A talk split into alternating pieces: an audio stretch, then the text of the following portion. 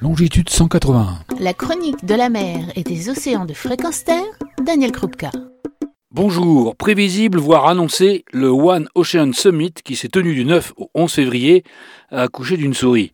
Après deux jours d'ateliers divers plutôt décevants et aussi faute de laisser de la place au débat, les politiques nous ont gratifié d'annonces peu ambitieuses, de discours entre soi, donnant la part belle à l'économie bleue, avec des déclarations limitées peu concrètes et en évitant les sujets qui grattent dans cette période électorale, tels que l'exploitation des fonds marins ou la surpêche.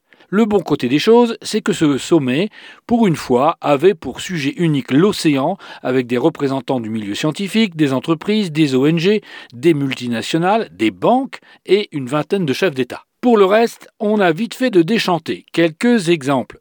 Le trafic maritime, moult promesses de réduire les nuisances et pollutions diverses de toute nature, mais a-t-on discuté de la réduction du trafic maritime pour diminuer les pollutions et les émissions à gaz à effet de serre? Non.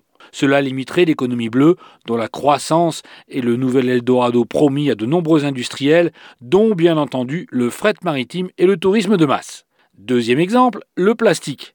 On va donner 2 milliards pour lutter contre la pollution mais rien en termes de réglementation contraignante sur la production des plastiques à usage unique. Le robinet reste ouvert. Et côté air maritime protégée, plus de 80 États se sont désormais engagés à un objectif de 30% pour les surfaces marines.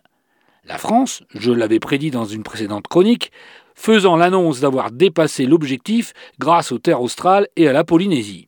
Mais qu'en est-il des moyens associés à des millions de kilomètres carrés ajoutés par un décret le vendredi matin? Qu'en est-il des aires de protection fortes réelles sans exploitation? Elles restent ridicules à ce jour. Sans protection forte, les impacts sont très faibles.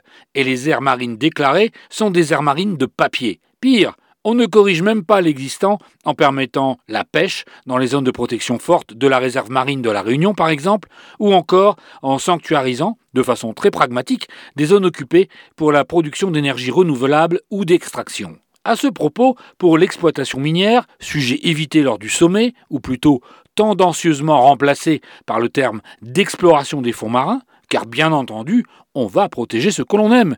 Et ce que l'on aime, c'est ce que l'on connaît. Alors pourquoi pas cette mesure, officiellement annoncée, de cartographier 80% des fonds marins? Pour la pure connaissance, bien sûr.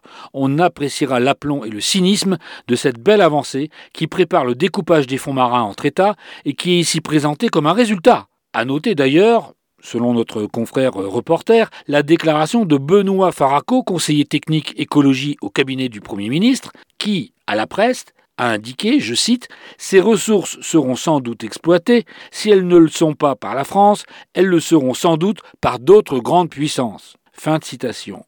On appréciera la stratégie nationale d'exploration et d'exploitation et la preuve supplémentaire de l'incohérence des propos et des actes d'Emmanuel Macron.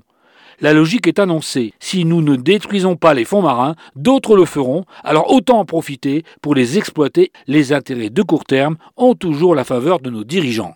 Enfin, au niveau de la surpêche, premier facteur de disparition de la biomasse des océans, rien ou presque, et c'est normal. L'économie bleue, ce n'est pas la pêche, et surtout pas la pêche artisanale. Non, l'économie bleue, c'est financer et industrialiser l'océan. Rien par conséquent pour empêcher le chalutage qui racle les fonds ou la limitation des navires de pêche industriels. Bref, aucun des résultats présentés ne modifiera la trajectoire d'agonie de l'océan. Et comme même le rappelait François Sarano, océanographe et fondateur de Longitude 181, l'incompréhension est totale pour les mêmes mots. Quand nous disons océan, et que nous pensons aux créatures marines qui les peuplent, les politiques pensent océan comme un lieu immense et lointain de ressources à exploiter et de services rendus par le vivant. Quand les financiers et les chefs d'État utilisent le mot partage, ils entendent dépeçage de la proie mourante pour mieux s'en repaître légalement entre eux nous pensons sauver des espèces, les politiques pensent revenus nouveaux à réaliser avec de nouvelles espèces. Alors inutile de renouveler ces réunions pour l'océan,